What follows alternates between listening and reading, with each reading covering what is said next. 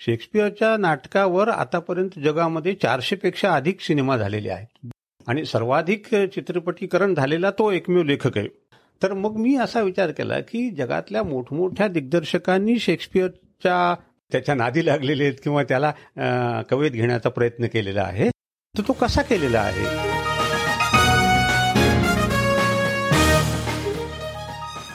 विश्वसंवाद या मराठी पॉडकास्टवर मी मंदार कुलकर्णी तुमचं स्वागत करतो. काही आगळं वेगळं हटके असं काम करणाऱ्या जगभरातल्या मराठी मंडळींशी गप्पांचा हा कार्यक्रम. विश्वसंवाद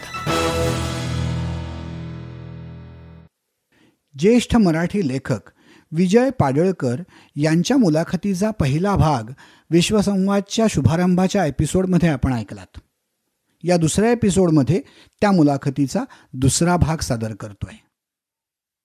तुम्ही गेले काही दिवस अमेरिकेत आहात आणि आपल्या बोलण्यात आपल्याला लक्षात आलं की तुम्ही इथेही बरंच तुमचं लेखनाचं काम रिसर्चचं काम केलं त्या भारतातले रिसोर्सेस मिळणं मिळवण्यासाठी लागणारे प्रयत्न आणि इथे अमेरिकेत आल्यानंतर अवेलेबिलिटी ऑफ रिसोर्सेस किंवा ते मिळवणं याच्यातला जो काही तुम्हाला अनुभवातला फरक आहे आणि त्याच्यानी तुमच्या लेखनात किती फायदा झाला? ह्याच्याबद्दल सांगितलं तर छान हो फारच फायदा झाला.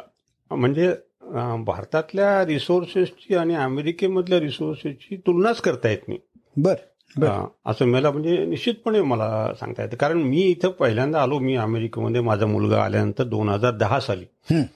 त्यावेळी मी योगायोगानं रॉबर्ट फ्रॉस्टच्या जन्मगावी गेलो होतो. म्हणजे जन त्याच्या शेतावर गेलो होतो. की. ज्या ठिकाणी तो दहा वर्ष एक शेत घेऊन शेतकरी म्हणून राहत होता. ओके. या ठिकाणी मी गेलो. बर. कुठे आहे ते गाव? ते आहे बघा याच्या बॉस्टनच्या थोडस उत्तरेला आहे. बरं. डेअरी व्हिलेज म्हणून आहे. हं, तर त्या ठिकाणी मी गेलो होतो तिथं. तिथं जाऊन ते घर पाहिलं मी. म्हणजे शंभर वर्षापूर्वीचं घर तसंच्या तसं अमेरिकन सरकारनं अजून ठेवलेलं आहे ते. अच्छा. म्हणजे तो एकोणीसशे ते एकोणीसशे दहा पर्यंत तिथं राहत होता. बरं. आणि मग रॉबर्ट फ्रॉस्ट हा माझा अतिशय आवडता कवी होता. तर तिथे गेल्यानंतर ते सगळं पाहिलं तिथलं सगळं त्याचं म्युझियम पाहिलं ते सगळं. माझ्या मनात आलं की बा ह्या माणसावर आपण पुस्तक लिहावं. का तिथं क्लिक झालं माझ्या डोक्यामध्ये. त्या- त्यावरचा एक मी लेख लिहिला आणि तो लोकसत्ता दिवाळी अंकानं फार अचानक छापला. अतिशय आवडीनं आणि त्याला खूप लोकांचा प्रतिसादही मिळाला. रॉबर्ट फ्रॉस्टच्या शेतावर म्हणून. आणि मग इथं आल्यानंतर मी असं ठरवलं की बुवा आपण रॉबर्ट फ्रॉस्टबद्दल काही आपण लिहू. बर. आणि इथल्या वाचनालयामध्ये माझा मुलगा मला घेऊन गेला. हं. त्यांना मी विचारले की बुवा मला असं असं रॉबर्ट फ्रॉस्टबद्दल थोडीशी कुतूहल आहे. मला त्याच्याविषयीची पुस्तकं सांगाल का? हं. तर तिथल्या बाईनं खटखट आपल्या एक संगणकावर टाईप केलं आणि मला एक शंभर पुस्तकाची यादीच देऊन टाकली मला. बापरे. ही रॉबर्ट फ्रॉस्ट वरच्या पुस्तकांची आणि ही रॉबर्ट फ्रॉस्टने लिहिलेली पुस्तकं. अच्छा. तुम्हाला काय आहे ते पहा. आता ते पुस्तक सगळी नावं अर्थातच मला सगळी नवीन. मग मी मी काय केलं की त्यातलं जे ऑथोराईज मला माहीत होतं की याचं चरित्र आहे तीन खंडाचं हं. थॉम्सन नावाच्या एका लेखकाने लिहिलेलं आहे ते. तीन खंड आणि रॉबर्ट फ्रॉस्टच्या संपूर्ण कविताचा एक खंड असा घेतला मी म्हणलं बाबा मी हे चार पुस्तकं नेऊ शकतो का घरी. तर त्या म्हणाल्या की तुम्ही वीस पुस्तकं देखील नेऊ शकता. मला इतका आनंद झाला त्यावेळेस की अक्षरशः क्षितिजला म्हणलं तुला उचलतात का वीस पुस्तकं? हे उचल. आणि आपण घेऊन जाऊ. घेऊन जाऊ. घेऊन आलो. आणि नंतर त्या वेळेचे जवळजवळ पाच महिने मी होतो. पाच महिने पूर्णपणे मी रॉबर्ट फ्रॉस्टवर अभ्यास केला. हं. आणि रॉबर्ट फ्रॉस्टवर अभ्यास करत असताना मग आता रिसोर्सेसला तर काही कमीच नव्हतं. त्यामुळे वाटेल तेवढी पुस्तकं मिळाली होती वाटेल तेवढं हे आहे. आणि मग इथून जाताना काही महत्वाची पुस्तकं मग मी विकत घेऊन गेलो. बर. की ज्याला आपल्याला मग इथं असताना सगळ्या नोट्स काढल्या. अच्छा. आणि मग त्याच्यावर सगळ्या त्या नोट्स वगैरे तयार करून ठेवल्या. परंतु त्या काळामध्ये असं झालं की त्या काळामध्ये मी माझ्या दोन कादंबऱ्या लिहित होतो. बर. त्यामुळं मग ते कसं झालं की आधी मी असा विचार केला की भारतात गेल्यानंतर त्या दोन कादंबऱ्या पूर्ण करायच्या. अच्छा. आणि मग त्यामध्ये मी गुंतला गेलो. त्याच्याविषयी आपण थोडं नंतर बोलू. तर आणि मग कसं झालं की थोडं रॉबर्ट फ्रॉस्टचं मागे पडलं. त्यानंतर ज्यावेळेस मी दोन हजार चौदाला पुन्हा आलो बर. त्यावेळेस मात्र ठरवलं की आता आपल्याला पूर्णपणे ह्या गोष्टीचा अभ्यास करायचा आहे. आणि त्यावेळेस मी रॉबर्ट फ्रॉस्टवरचा पहिला खंड लिहून काढला. अच्छा. हा त्या काळामध्ये जवळजवळ तो झाला दोनशे पन्नास पृष्ठांचा झाला. आणि तरी दुसरा खंड राहिला होता. आणि तो यावेळेस पूर्ण केला मी. हो आता गंमत आहे झाली की एक माझी सवय अशी आहे की मी एकाच वेळी जवळजवळ दोन किंवा तीन प्रोजेक्ट हातामध्ये घेत असतो. आता ती चांगली आहे का वाईट आहे कोण असतो. परंतु माझा त्या मागचा हे विचार असा असतो हेतू असा आहे की एक तर माणूस एंगेज राहतो. हो. हा. दुसरी गोष्ट अशी आहे की एखादी गोष्ट आडली तर एखादा प्रोजेक्ट आडून बसत नाही. तर ठीक आहे बाबा. तो ज्यावेळेस दगड बाजूला होईल तेव्हा पाणी वाहत जाईल. दुसरीकडे आपण जाऊ. मग असं करताना इथं आल्यानंतर दोन हजार चौदा साली. मी आणखी एक प्रोजेक्ट घेतला तो म्हणजे शेक्सपियर आणि सिनेमा बर. हा प्रोजेक्ट घेतला. आणि हा प्रोजेक्ट याच्यासाठी घेतला म्हणजे रॉबर्ट फ्रॉस्टचं आता आपल्याजवळ बरंच झालेलं आहे. हो. पुस्तकं आहेत आपण नेलेली आहेत. आणि आपल्या रफ नोट्सही आहेत. त्या आपण कधीही भारतात गेल्यावर ते एक्सपांड करू शकतो. हो. आणि ते आपण त्याचं पुस्तक करू शकतो. पण इथं आल्यानंतर मला हे लक्षात आलं की शेक्सपियर आणि सिनेमा हा केवढा मोठा वास्ट विषय आहे. आणि त्यामध्ये मी असा हळू गुंतत गेलो. शेक्सपियरच्या नाटकावर आतापर्यंत जगामध्ये चारशे पेक्षा अधिक सिनेमा झालेले आहेत. बाप रे. हा वेगवेगळ्या भाषांमध्ये. आणि सर्वाधिक चित्रपटीकरण झालेला तो एकमेव लेखक आहे. म्हणजे तो शेक्सपियर हा. अच्छा.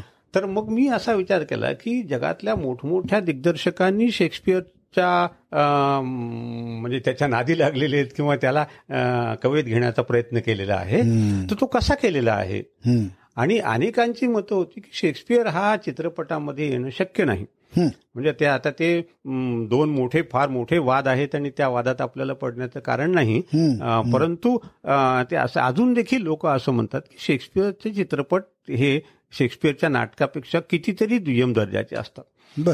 आणि अनेक लोकांचं असं मत आहे नाही काही काही दिग्दर्शकांनी अत्यंत उत्तम प्रयत्न केलेले आहेत. तर मग मी हे पाहताना म्हणलं तर आपल्याला काय वाटतं त्यामध्ये. आणि मग मी त्याच्यामधले एक निवडक शंभर चित्रपट निवडले. जसं तुम्ही म्हणलं त्याची हिस्ट लिस्ट तयार केली. की आता हे शंभर चित्रपट आहेत. हा मिळवायचे.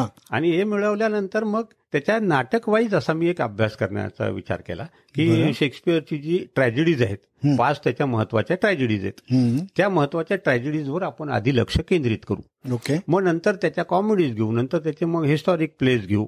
असं करून तो असा एक संकल्प केला आणि त्यानंतर मग मॅकबेथ किंगलियर. आणि हे हे हे दोन महत्त्वाचे जे आहेत ते मी आधी घेतले. बर. आणि मॅकबेथवर जवळजवळ एक वीस चित्रपट आलेले आहेत. आणि लिअरवरचे वीस चित्रपट असे हे मी एकत्रित केले पाहिले त्यांचा अभ्यास केला मूळ नाटक पुन्हा वाचलं. कारण जे वाचलं होतं कॉलेजच्या काळात. जवळजवळ बरंचसं विसरून गेलं होतं. त्यातलं. तर ते पुन्हा एकदा वाचलं त्याच्यावरची समीक्षा वाचली. म्हणजे दोन वर्ष त्याचाच अभ्यास केला. बर. आणि मग गेल्या वर्षी म्हणजे या वर्षी दोन हजार सोळामध्ये एप्रिल दोन हजार सोळामध्ये शेक्सपियरच्या याला जन्माला चारशे वर्ष पूर्ण झाली होती. हो. शेक्सपियर. तर त्यावेळेस मी असं ठरवलं की हे आपलं पहिला खंड तरी आपण प्रकाशित करूया. बर. आणि मग मौजेनं मौजेला सांगितलं की ह्या दिवशी मला तेवीस एप्रिलला करायचा आहे तो. आणि त्यानुसार त्यांनी केलं. आणि मग तेवीस एप्रिलला माझा शेक्सपियर आणि सिनेमाचा पहिला खंड प्रकाशित झाला. अच्छा. हा. त्यामध्ये मग मी काय केलं की शंभर वर्षातील शेक्सपियर पटांचा इतिहास. हा पहिल्या पूर्वार्धामध्ये. नंतर मग नाटक आणि सिनेमा ह्या दोन कलांचा तौलनिक अभ्यास. बर. की नाटक सिनेमात आणताना काय होतं. म्हणजे नाटक जे चार भिंतीमध्ये असतं. ते सिनेमात आणताना पहिल्यांदा दिग्दर्शकाला त्याच्या भिंती मोडाव्या लागतात. हो. असं म्हटलं जातं. हो. त्याला बाहेर आणावं लागतं. तर ते बाहेर आणणं म्हणजे काय असतं. ह्याचा असा तो बराचसा तो अभ्यास केला तिची पुस्तकं गोळा केली ज्यावर अनेकांनी काय लिहिलेलं आहे कोणती वेगळी मतं आहेत ते सगळी गोळा केली. आणि अशा दृष्टीनं हा दुसरा भाग आणि तिसऱ्या भागामध्ये मॅकबेथ आणि किंग लिअरवर असं तो एक माझा एक प्रोजेक्ट पूर्ण झाला आहे आणि आता इथं आल्यानंतर माझा रॉबर्ट फर्स्ट पूर्ण झाला. बर हा दुसरा खंडही पूर्ण झाला अच्छा. आता शेक्सपियरचा आता दुसरा खंड आणि तिसरा असे ते आणखी तीन वर्षाचा तो आहे. बरंच पुढचं planning झालेलं आहे म्हणजे. आहे झालेलं आहे. तीन वर्षाचं प्लॅनिंग आहे ते रॉबर्ट फॉसच्या कविता पुस्तकावरचा पहिला खंड आलाय का नाही आला त्या आमच्या प्रकाशकाचं म्हणणं असं पडलं की असं दोन खंडामध्ये नको करायला. बर. कारण मग काय होतं की पब्लिक मेमोरी थोडीशी असते असं त्यांचं. म्हणणं. आणि मग पहिला नसेल तर दुसरा वाच वाचायला लोक नाही हे घेतात. जर पहिला वाचला नसेल. हो. आणि दुसराच त्यांच्यासमोर आला तर ते वाचत नाहीत. हा. असंही होतं. त्यांच्या म्हणण्याप्रमाणे की आपण दोन्ही खंड एकत्र काढू. अच्छा. त्यामुळे आता माझा दुसराही खंड पूर्ण झालाय. मी भारतात गेल्यानंतर आता हे दोन्ही खंड एकत्रित करून. मग त्याला एक थोडस एक एक रूप देणार आहे. आणि मग तो दोन हजार सतरा मध्ये येईल असं मला वाटतं. बर हा. ओके. म्हणजे पुढच्या वर्षी रॉबर्ट फ्रॉस्ट आणि शेक्सपियरचा कदाचित दुसरा भाग. दुसरा. असं सगळंच आम्हाला वाचायला मिळेल. हो हे दुसरा भाग वाचायला मिळेल. अच्छा अच्छा. आणि कदाचित पुढल्या वर्षी आणखी एक जो माझा तिसरा प्रोजेक्ट आहे. तो आहे हिंदी चित्रपटांचा विसाव्या शतकाचा इतिहास. बर. बाप रे. हा तर खूपच म्हणजे मोठा. आणि वास्ट विषय हा वास्ट विषय आहे. आणि म्हणजे एकोणीसशे बत्तीसपासून ते दोन हजार पर्यंत विसाव्या शतकातील हिंदी सिनेमाचा इतिहास. अच्छा. म्हणजे त्यामध्ये जवळजवळ दीडशे सिनेमा मी निवडलेले आहेत. ओके. हा आणि मग कालखंडानुसार. ही सिनेमा. त्यांच्यावरचं विश्लेषण आणि त्यांच्या आगे मागे कोणते सिनेमा आले त्या काळामध्ये काय होतं काय बदल झाले तंत्रामध्ये सिनेमाच्या काय बदल झाले या गोष्टीमुळं सिनेमा कुठल्या सिनेमामुळं सिनेमा अधिक समृद्ध झाला कोणत्या बाबतीत झाला. अशा प्रकारचा तो एक तुलनात्मक. ग्रंथ असणार आहे. तर त्याचा एक पहिला भाग परवा प्रकाशित झालाय हो अच्छा झाला पहिला. भाग. अ, त्याचं. नाव आहे देवदास ते भुवनशोम ओके हा म्हणजे देवदास जो आहे एकोणीसशे पस्तीसचा. बारुवांचा देवदास ते एकोणीसशे एकोणसत्तरचा मृणाल सेनचा भुवनशोम. इथपर्यंतचा तो त्यामध्ये आढावा आहे पूर्ण. आणि वेगवेगळ्या जे महत्त्वाचे सिनेमा आहेत त्यांच्यावर दीर्घ लिहिलेले आहेत. उदाहरणार्थ प्यासा आहे कागज के फूल आहे श्रीचार सुबीस आहे गाईड आहे तिसरी कसम आहे त्यांच्यावर. तर तो पहिला खंड पूर्ण झालेला आहे. आता आता पुढला एकोणसत्तर सत्तर ते दोन हजार पर्यंत हा एक जो खंड आहे तो आता दोन हजार अठराला होईल. अच्छा अच्छा. मला असं कुतूहल आहे की हे इतके तुम्ही वेगवेगळे विषय निवडता आहात तर हे ठरवताना कुठला विषय घ्यायचा? हे ठरवताना तुम्ही कुणाशी चर्चा करता? आणि त्याच्यानुसार हा निर्णय होतो का? हे केवळ तुमच्या इंट्युशन मधनं येणारं आहे की नाही? आता मला शेक्सपियरचा अभ्यास करायचा आहे किंवा आता मला हिंदी सिनेमाचा अभ्यास करायचा आहे. हे कसं होतं? म्हणजे नाही हे इंट्युशन म्हणून होतं म्हणजे मला कोणी असा आग्रह करत नाही. म्हणजे आणि म्हणजे या निमित्तानं आणखी थोडस मला सांगावं असं वाटतं की अनेकदा संपादक मला म्हणतात बुवा, ह्या विषयावर लिहा. किंवा असा आम्ही एक वेगळा अंक काढतोय स्पेशल याच्यावर हो लिहा. हो. मी सांगतो मला सांगितलेल्या विषयावर लिहिता येत नाही. बर. हा. अगदी. म्हणजे राजहंस सारख्या नाही राजहंसने मला म्हटलं होतं की बुवा तुम्ही मराठी सिनेमावर पुस्तक लिहून द्या आम्हाला. बर. तर मी म्हटलं नाही बाबा. म्हणलं माझा अभ्यास नाही. मी आपल्या गंमत म्हणून किंवा सहज जाता जाता सिनेमा पाहिलेले आहेत आवडलेले आहेत. समजा काही सिनेमावर मी बोलू शकेल पण सिनेमाचा तो अभ्यास आहे तो नाहीये. आणि तो करायची आज माझी हे नाही इच्छा नाही. किंवा माझे दुसरेच प्रोजेक्ट जे आहेत हा. असं म्हणजे थोडक्यात म्हणजे कोणी सांगितलं म्हणून होत नाही माझ्याच्यानं नक्कीच होत. आतूनच. आतून यावं लागतं. जो म्हणजे कुठला विषय. रॉबर्ट फ्रॉस्ट आहे किंवा शेक्सपियर आहे. आता शेक्सपियरवरचा ते म्हणजे खरं म्हणजे कुरुसावाचा रान पाहिला मी. जो अ, किंग लिअरवर आधारित आहे. बरं. तर तिथून माझ्या डोक्यात आलं की इतका अप्रतिम सिनेमा ह्या माणसानं किंग लिअरवर काढलेला आहे.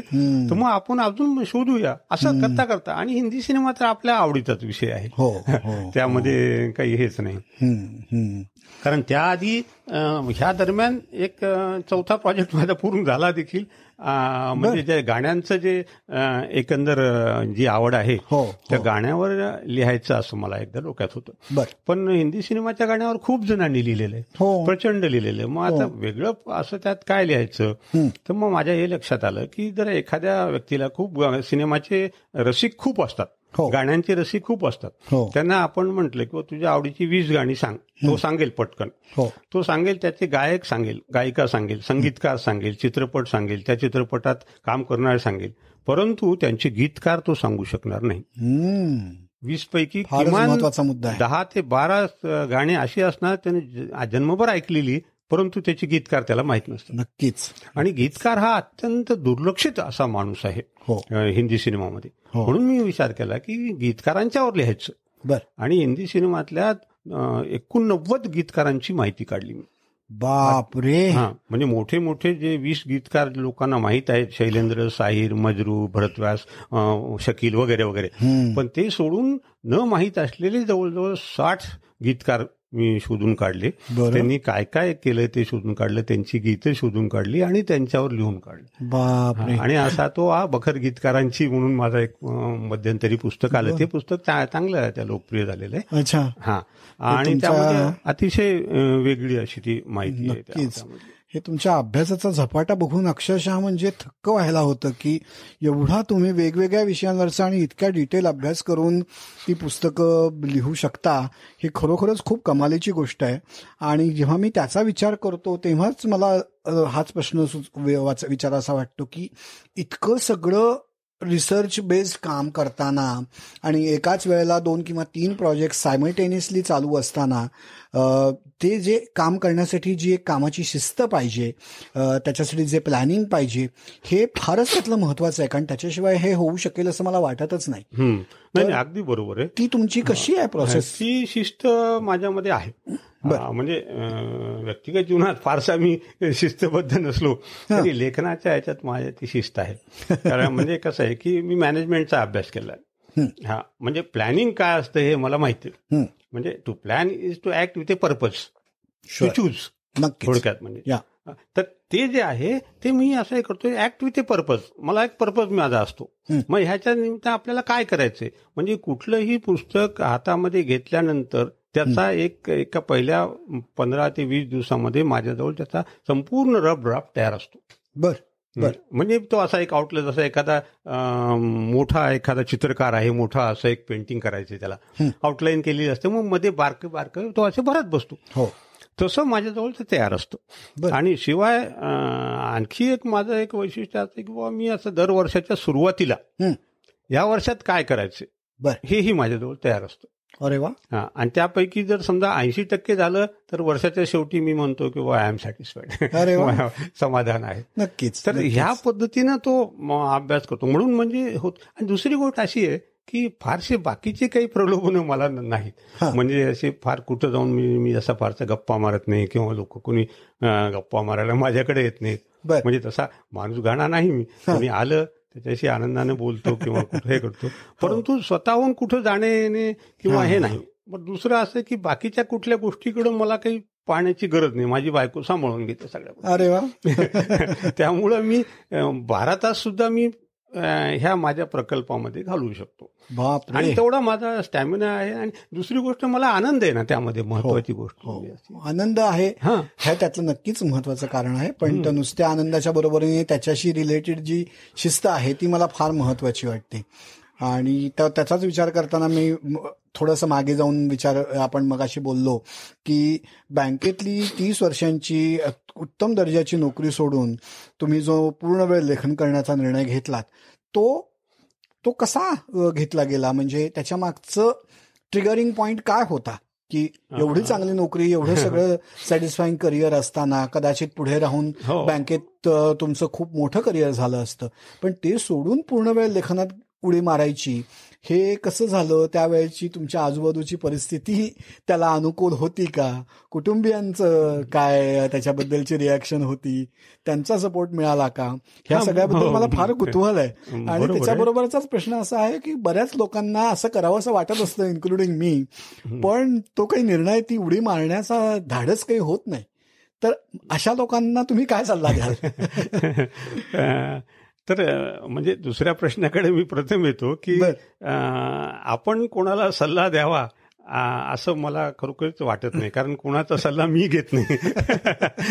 पण खरी गोष्ट अशी आहे की जर आपल्याला खरोखरीच मनापासून काही करावं वाटत असेल. तर मग माणसानं फायद्या तोट्याचा विचार करू नये. असं मला तरी वाटतं आणि मी माझं स्व- स्वतःची तीच प्रवृत्ती आहे किंवा माझी हे आहे. म्हणजे झालं असं की ज्यावेळेस हा विचार झाला माझा अठरा म्हणजे एकोणीसशे नव्वद ते दोन हजार या काळामध्ये. बर. मी बँकेमध्ये वेगवेगळ्या गावी होतो आणि अतिशय म्हणजे वाईट ब्रांचेस माझ्या वाट्याला आल्या. म्हणजे मी थोडासा त्रासदाय त्रासिक त्रासलोच होतो बँकेमध्ये. दृष्टिकोट अशी झाली की मी ज्यावेळेस लिहू लागलो तेव्हा माझ्या लक्षात आलं की आपल्याला लिहिण्यासाठी वेळ पाहिजे. हो. आणि हा वेळ मला बँकेत मिळत नव्हता. मी पुढे सिनियर मॅनेजर झालो. सिनियर मॅनेजर झाल्यानंतर सुट्टीचा दिवस देखील माझा राहिला नाही. बर. अनेक गावामध्ये मला मॅनेजर म्हणून गेल्यानंतर सुट्टीच्या दिवशी कुठं डिपॉझिट मोबिलायझेशन कर कुठं कर्ज वसुल्या कर कुठं कोणते कॅम्प कर कुठं कोणत्या मिटिंग कर. असं करता करता ते असं व्हायला लागलं की माझे सगळे प्रोजेक्ट मनातच राहू लागले. की हे करायचे आपल्याला हे करायचे आणि एक क्ष असा क्षण आला की मला विचार करावा लागला गंभीरपणे की आपल्याला हे परस्यू करायचंय आपलं लिटररी हे. का मग आता बँकेत राहायचे? दोन्ही एकाच वेळी करता येणं शक्य नाही. बर. म्हणजे जवळजवळ एक वर्षभर मला काहीच लिहिता आलं नाही. तेव्हा माझ्या लक्षात आलं की आपली न लिहिल्यामुळं तडफड होते आहे. आणि खरं आपल्याला काय करायचंय? विचार केला मी. मनाशी स्वतःलाच विचारलं की बाबा तुला काय करायचंय. फार तर मी काय मॅनेजर होतो जनरल डिव्हिजनल मॅनेजर झालो असतो जनरल मॅनेजर झालो असतो. मला त्यात रस नव्हता. खरोखरी सांगायचं म्हणजे. आणि दुसरी गोष्ट म्हणजे की हे मला सगळं खुणावत होतं. की इथं आपल्याला काहीतरी आपल्याला करायचं नेमकं थोडंसं धुसर होतं सगळं. परंतु निश्चितचपणे आपल्याला लेखना वर जास्त कॉन्सन्ट्रेट करायचं हे डोक्यात होतंच. मग एका क्षणी मला असा निर्णय घ्यावा वाटला की बँक सोडून द्यावी बर परंतु ते सोडून देणंही सोपं नव्हतं हो तर त्याला दोन तात्कालिक कारणं झाली. एक कारण असं आलं की आमच्या बँकेमध्ये व्हॉलंटरी रिटायरमेंटची स्कीम आली. आणि त्यांनी सांगितले की ज्यांची तीस वर्ष झालेली आहेत त्यांना आम्ही व्हॉलंटरी रिटायरमेंट देऊ. आणि एक अमुक एक रक्कम इतकं एक इतके ग्रॅज्युटी इतकं अमुक तुमके हे सगळं तुम्हाला एक रकमी देऊन टाकू. आणि मग तुम्ही मोकळे आम्ही मोकळे. आणि मी जेव्हा ते पाहिलं तेव्हा विचार केला की आपण हे घ्यावी. परंतु मग माझ्या मिसेसचा माझ्या पत्नीचा विचार करणं मला फार महत्वाचं होतं. कारण हो. ह्या ही गोष्ट जी आहे. की मी फक्त एकट्यानं निर्णय घेऊन चालत नव्हतं. कारण मी होतो माझी माझा मुलगा माझ्या तीन मुली होत्या. जवळजवळ सगळ्यांची शिक्षणं राहिलेली होती. लग्न राहिलेली होते. अरे बापरे. आणि मग ह्या परिस्थितीमध्ये आपलं उत्पन्न एकदम अर्ध्यावर येणं अर्ध्यापेक्षाही कमी होणं. हे मला परवडण्यासारखं नव्हतं. बर. म्हणजे परवडण्यासारखं होतं म्हणजे त्यात मला खूप ऍडजस्टमेंट कराव्या लागतील आणि माझ्यापेक्षा जास्त ऍडजस्टमेंट माझ्या पत्नीला कराव्या लागतील. याची मला खात्री होती. म्हणून मी तिला विचारलं. म्हणलं बाबा तू सांग. मला असं असं हम्म. तुझा काय सल्ला आहे? त्याप्रमाणे मी वागेन. बर. आता तिने अगदी एक क्षणाचाही विचार न करता सांगितलं तुम्हाला वाटतं ना तुम्ही हे करा. क्या बात है. हा. आणि मग तिचा एवढा इतका फर्म सपोर्ट मिळाल्यानंतर मग मी ठरवलं की आता काही नाही. बस आहे. आणि दुसरी गोष्ट की लहानपणापासून एका विशिष्ट निम्न मध्यमवर्गीय संस्कारामध्ये वागलेलो असल्यामुळं खूपशे चैनीची कधीच सवय नव्हती. अमुक एक असावं आपल्याजवळ तमुक एक असावं हे असावं असं कधीही वाटत नव्हतं. समजा एक चार कपड्याची जोड असली तर पुरे झाले. काय करायचं? हो. म्हणजे ही मेंटॅलिटी होती. हो. तर त्यामुळं म्हणलं बा आणि मुलं आहेत माझी मुलं अतिशय हुशार होती. स्वतःच्या याच्यावरच ती शिकत होती स्कॉलरशिपवर शिकत होती. त्यांचा मला काही हे होईल फारसा असं मला वाटत नव्हतं. आणि म्हणलं मग घेऊन टाकू मी ती व्हॉलंटरी रिटायरमेंट घेऊन टाकली. म्हणजे अर्थात ते जर मिसेसचा माझा सपोर्ट नसता तर इट वॉज इम्पॉसिबल म्हणजे मी नसतं घेतलं. एवढंही निश्चित. परंतु आज मला फार आनंद होतो. तिनं मला योग्य वेळी आणि योग्य सपोर्ट दिला आणि तिलाही छान वाटतं. तिला ते तुला तुम्ही इंडिपेंडेंटली विचारलं तर ती सांगेल की मला त्या बँकेच्या मॅनेजरशिपपेक्षा मला हेच चांगलं वाटतं. म्हणजे अर्थातच ती माझी पत्नी आहे. अं, म्हणजे चार लोक भेटतात काही पुरस्कार मिळतात अनेक ठिकाणी सन्मान होतात. तिला अं, नक्कीच आनंद आहे त्याच्यामध्ये. बरोबर पण माझ्या दृष्टीनं तो एक टर्निंग पॉइंट झाला असं. पण तो अवघड असतो. हो. हे डिसिजन घेणं अतिशय अवघड असतं. आणि शांतपणे तुम्ही स्वतःला विचारलं पाहिजे. किंवा मला निश्चित काय करायचे.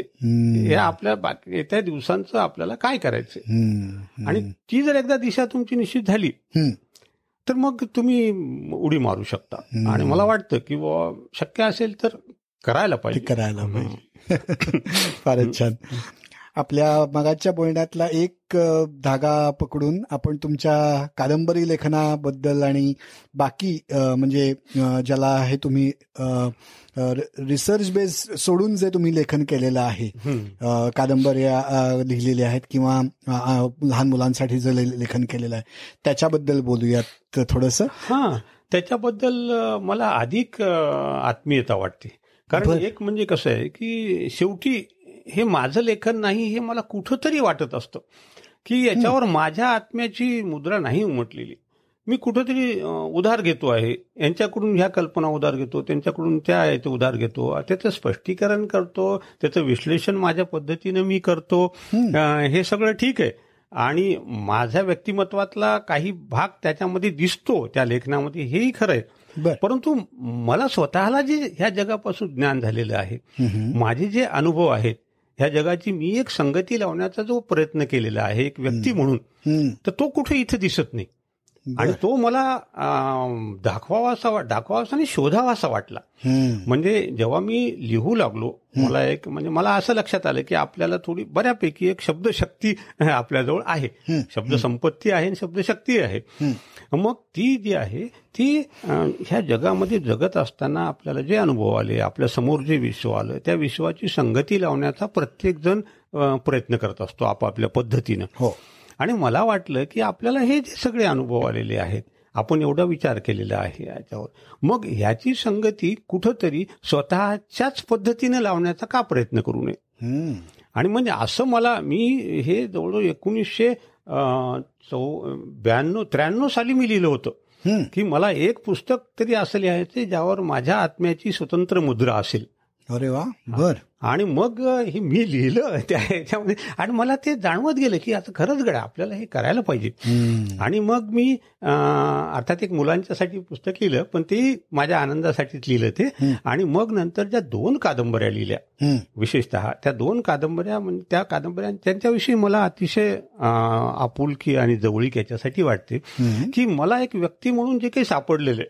म्हणजे त्याला आता सत्य असं एक एकदम मोठं मी नाव देणार नाही. परंतु तो एक अर्थ लावण्याचा मी प्रयत्न केलेला. आहे जीवनाचा. तो मला तिथं मांडता आला.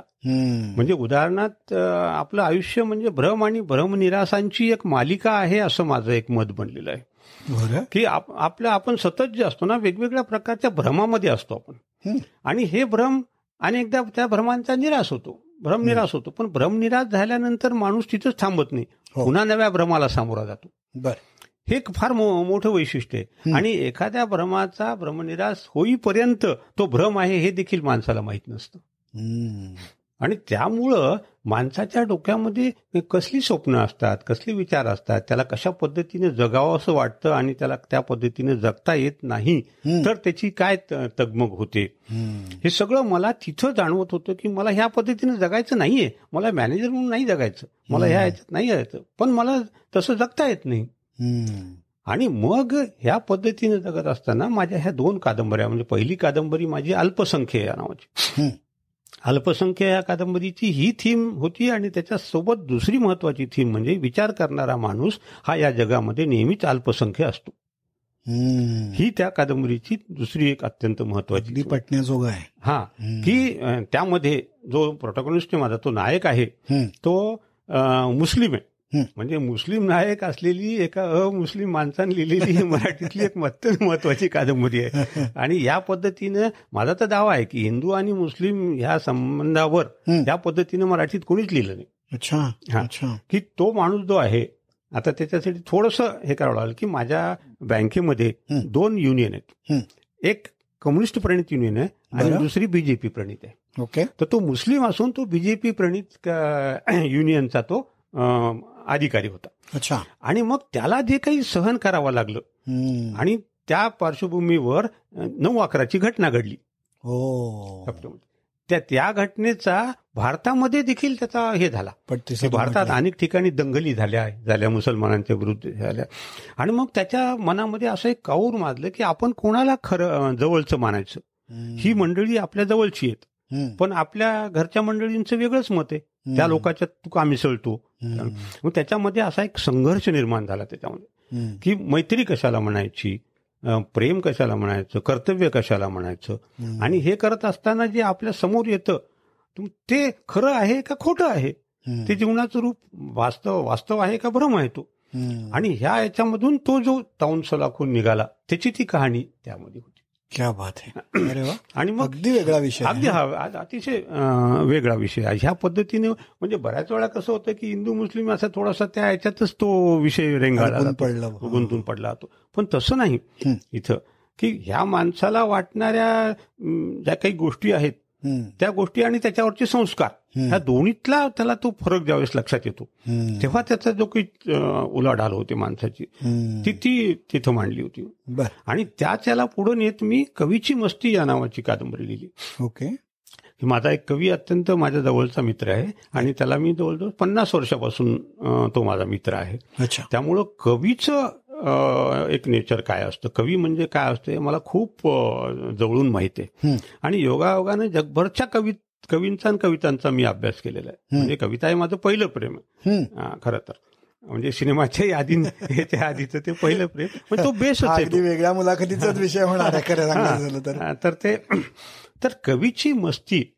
ही काय असते? म्हणजे मस्तीला कसं आहे? वेगवेगळे अर्थ आहेत. हो. म्हणजे आपण एखाद्या राजकारण्याची मस्ती म्हणतो ती वेगळी असते. कलावंताची मस्ती वेगळी असते. आणि एखाद्या फकीराची मस्ती वेगळी असते.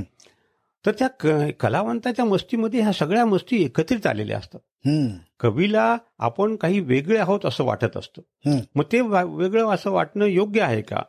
किंवा मग योग्य किंवा अयोग्य असं जरी सोडलं तरी त्याला तर ते उत्कटपणे ते वाटत असतं. आणि मग त्याला ज्यावेळेस एक रिस्पॉन्स मिळत नाही जगाकडून हा. त्यावेळेस त्याला कसं वाटतं? हो त्या याचा पूर्ण त्या कादंबरीचा विषय आहे. की आपल्या मस्तीमध्ये जगत असताना जेव्हा कलावंताला जगाकडून सतत उपेक्षा मिळत जाते तेव्हा त्याला काय वाटतं? मग त्याला एक एक क्षणी असं वाटतं की आपली मस्ती चुकीची होती. हा मस्तीत असणं हा भ्रम होता. पण तो म्हणतो की बाबा ते भ्रम जर असेल तर मग सत्य काय आहे? आणि तो जो भ्रम असेल तर मग की त्या भ्रमामध्ये मी राहावं का न राहावं याच्यात माझं नाही माझे माझे ताबा नाहीये. मी हो. ओढलाच जातोय तिथं. त्यांनी त्याच्यातला आणखी एक अत्यंत महत्त्वाचा प्रश्न असा आहे की तो म्हणतो की मला अतिशय उत्तम असं लिहावंसं वाटतं. मला एक मोठ्या कविता आता अप्रतिम लिहावंसं वाटतं.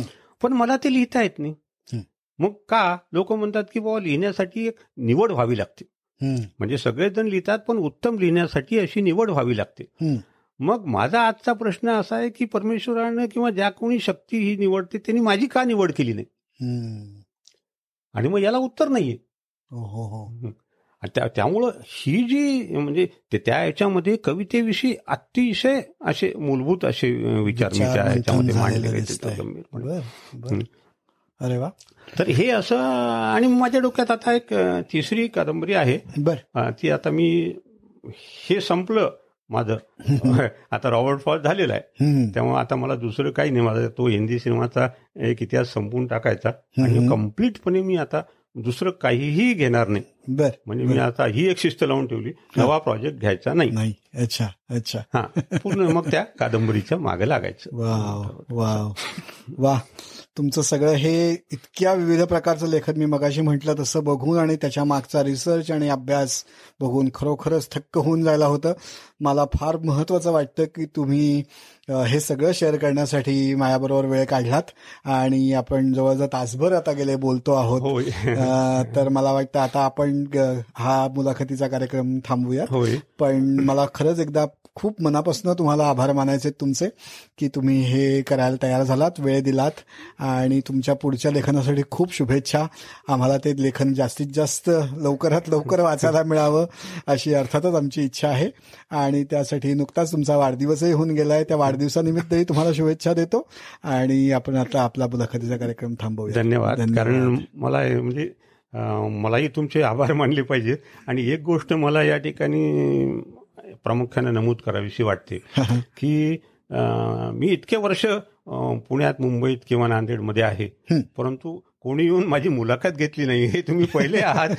आणि हे तुम्ही अमेरिकेसारख्या दूर देशामध्ये राहून देखील तुम्ही ह्या ज्या भारतीय किंवा महाराष्ट्रीय संस्कृतीशी नाळ जोडण्याचा तुमचा जो प्रयत्न मला दिसतो तो मला फार अतिशय चांगला वाटतो. आणि त्यामुळं माझी मुलाखत घेतली याबद्दल मी देखील तुमचा आभारी आहे. नाही मी पुण्यात असल्यापासूनच तुमचं लेखन आणि तुमचं सगळं करिअर हे फॉलो करत आलेलो आहे. इथे आपली योगायोगाने फेसबुकमुळे भेट झाली आणि खरोखर त्याबद्दल फेसबुकवाल्यांना धन्यवाद द्यायला पाहिजे ती तुमच्या बरोबरच. बरोबर. तर ती ती अतिशयच योगायोगाची गोष्ट आहे.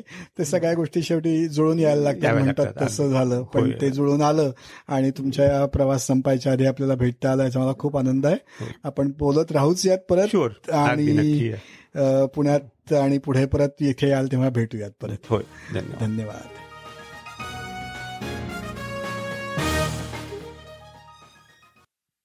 तर मंडळी ज्येष्ठ मराठी लेखक आणि समीक्षक विजय पाडळकर यांच्या मुलाखतीचा हा होता दुसरा आणि शेवटचा भाग. या मुलाखतीचा पहिला भाग ऐकण्यासाठी विश्वसंवाद या मराठी पॉडकास्टचा शुभारंभाचा एपिसोड जरूर ऐका. ऑक्टोबर दोन हजार सोळामध्ये ही मुलाखत रेकॉर्ड झाली होती आणि त्यानंतरही पाडळकरांच्या लेखनाची नाव अतिशय जोमानं पुढे चाललेली आहे. दोन हजार सोळाच्या दिवाळी अंकांमधलं त्यांचं लेखन हे चित्रपट गीतकार शैलेंद्र दिग्दर्शक ऋषिकेश मुखर्जी आणि जगप्रसिद्ध लेखक अर्नेस्ट हेमिंगवे अशा वेगवेगळ्या विषयांना स्पर्श करून जाणारं आहे. अगदी नुकतंच त्यांचं पुस्तक प्रसिद्ध झालंय ते सत्यजित राय यांच्या सात चित्रपटांवर आधारित आहे गगन समुद्री बिंबले. येत्या वर्षात रॉबर्ट फ्रॉस्ट या कवीवरचं एक पुस्तक गीतकार शैलेंद्रांवरचं पुस्तक आणि एक व्यक्तिचित्रांचा संग्रह अशी नवीन पुस्तकं तुम्हाला भेटतील. ही सगळी पुस्तकं तुम्हा सर्वांना वाचायला नक्की आवडतील अशी मला खात्री आहे. आमच्या शुभारंभाच्या एपिसोडपासूनच तुम्हा सगळ्या श्रोत्यांचा खूप भरभरून प्रतिसाद आम्हाला मिळतोय. त्याबद्दल मनापासून आभार. यापुढचेही एपिसोड्स तुम्ही ऐकत राहाल तुमच्या प्रतिक्रिया कळवत राहाल अशी आम्हाला खात्री आहे. आमच्या फेसबुक पेजला जाऊन लाईक करा ते सगळ्यांबरोबर शेअर करा. तुमच्या मित्रमंडळींना या मराठी पॉडकास्टबद्दल सांगा. लवकरच पुन्हा भेटूयात विश्वसंवादच्या पुढच्या एपिसोडमध्ये धन्यवाद.